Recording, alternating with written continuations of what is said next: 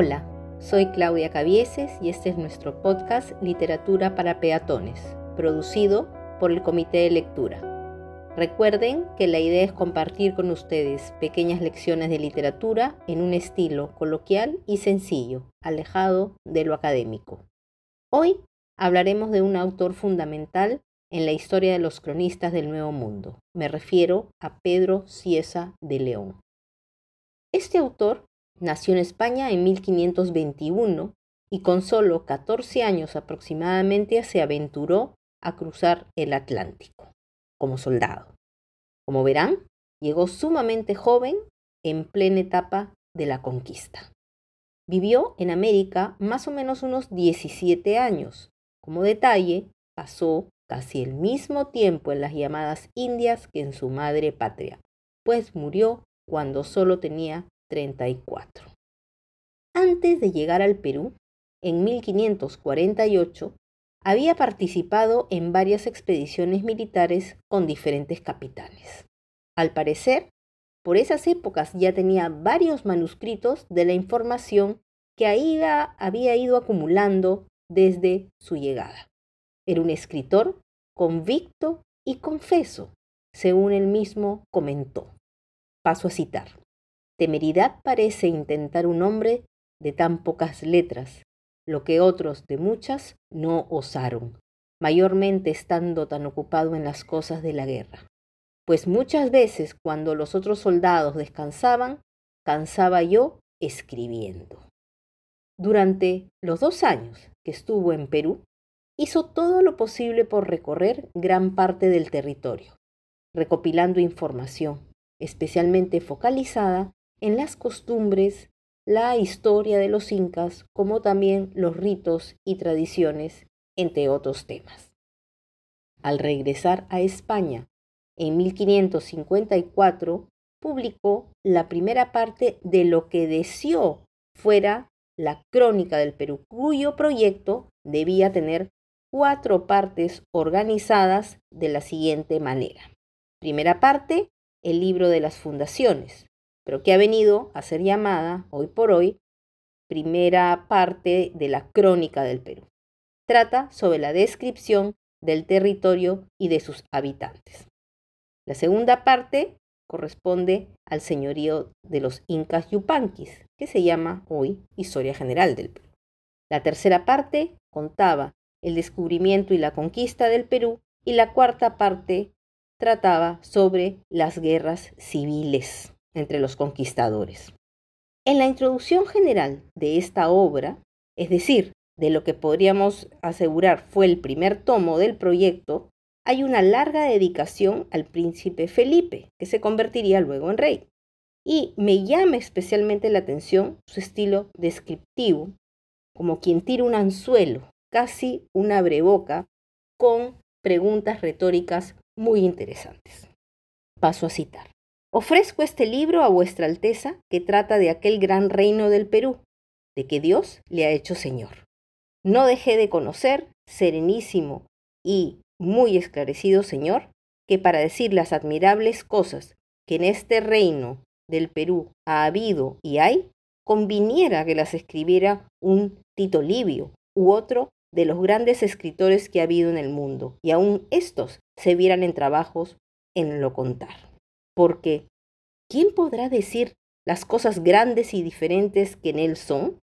Las sierras altísimas y valles profundos por donde se descubrieron y conquistaron, los ríos tantos y tan grandes de tan crecida hondura, tanta variedad de provincias como en él hay, con tan diferentes calidades, las diferencias de pueblos y gentes con diversas costumbres, ritos y ceremonias extrañas, tantas aves y animales, árboles y peces tan diferentes e ignotos, sin lo cual, ¿quién podrá contar los nunca oídos trabajos que tan pocos españoles en tanta grandeza de tierra han pasado. ¿Quién pensará o podrá afirmar los inopinados casos que en las guerras y descubrimientos de mil y seiscientas leguas de tierras les han sucedido? Las hambres, sed, muertes, temores y cansancio. Por esta causa de lo más importante de ello, muy poderoso Señor, he hecho y compilado esta historia de lo que yo vi y traté y por informaciones ciertas de personas de fe pude alcanzar. Es decir, ante estas preguntas que aparecen como preguntas retóricas que no tienen respuesta, Él da la respuesta. El que va a contar soy yo. Aquí pues con este prólogo ya prepara al lector, pues presentará no solo hechos, sino que analizará la gran historia del Perú. Nos entrega información sobre la botánica, sobre la fauna, la geografía, sobre el origen de los mitos y las leyes. Incluso incluye muchos datos del periodo pre-inca. A su vez, nos dará una mirada de la llegada de los españoles y a las mismas enemistades que existían entre los conquistadores. Por todo ello, es que muchos afirman que Ciesa es realmente el primer cronista moderno. Por ejemplo, sobre los trabajos y las habilidades con que se realizaban estos, sobre todo la metalurgia, cuenta lo siguiente. Por las relaciones que los indios nos dan, se entiende que antiguamente no tuvieron el orden en las cosas ni en la política, que después que los incas los señorearon y ahora tienen. Porque cierto entre ellos se han visto y ven cosas tan primamente hechas por su mano que todos los que de ellos tienen noticias se admiran. Y lo que más se nota es que tienen pocas herramientas y aparejos para hacer todo lo que hacen, y con mucha facilidad lo han hecho con gran primor. En tiempo que se ganó este reino por los españoles, se dieron piezas de oro y barro, plata y soldado lo uno y lo otro, de tal manera que pareciera que habían nacido así. Se vieron además cosas más extrañas de argentería, de figuras y otras cosas mayores que no cuento por no haberlo visto. Baste que afirmo haber visto que, con dos pedazos de cobre y otros dos de piedra, se hacían vasijas y vajillas bien labradas y llenos de vernegales, fuentes y candeleros de follajes y labores, que tuvieran bien que hacer otros oficiales en hacerlo tal y tan bueno con todos los aderezos y herramientas que tiene. Voy acabando.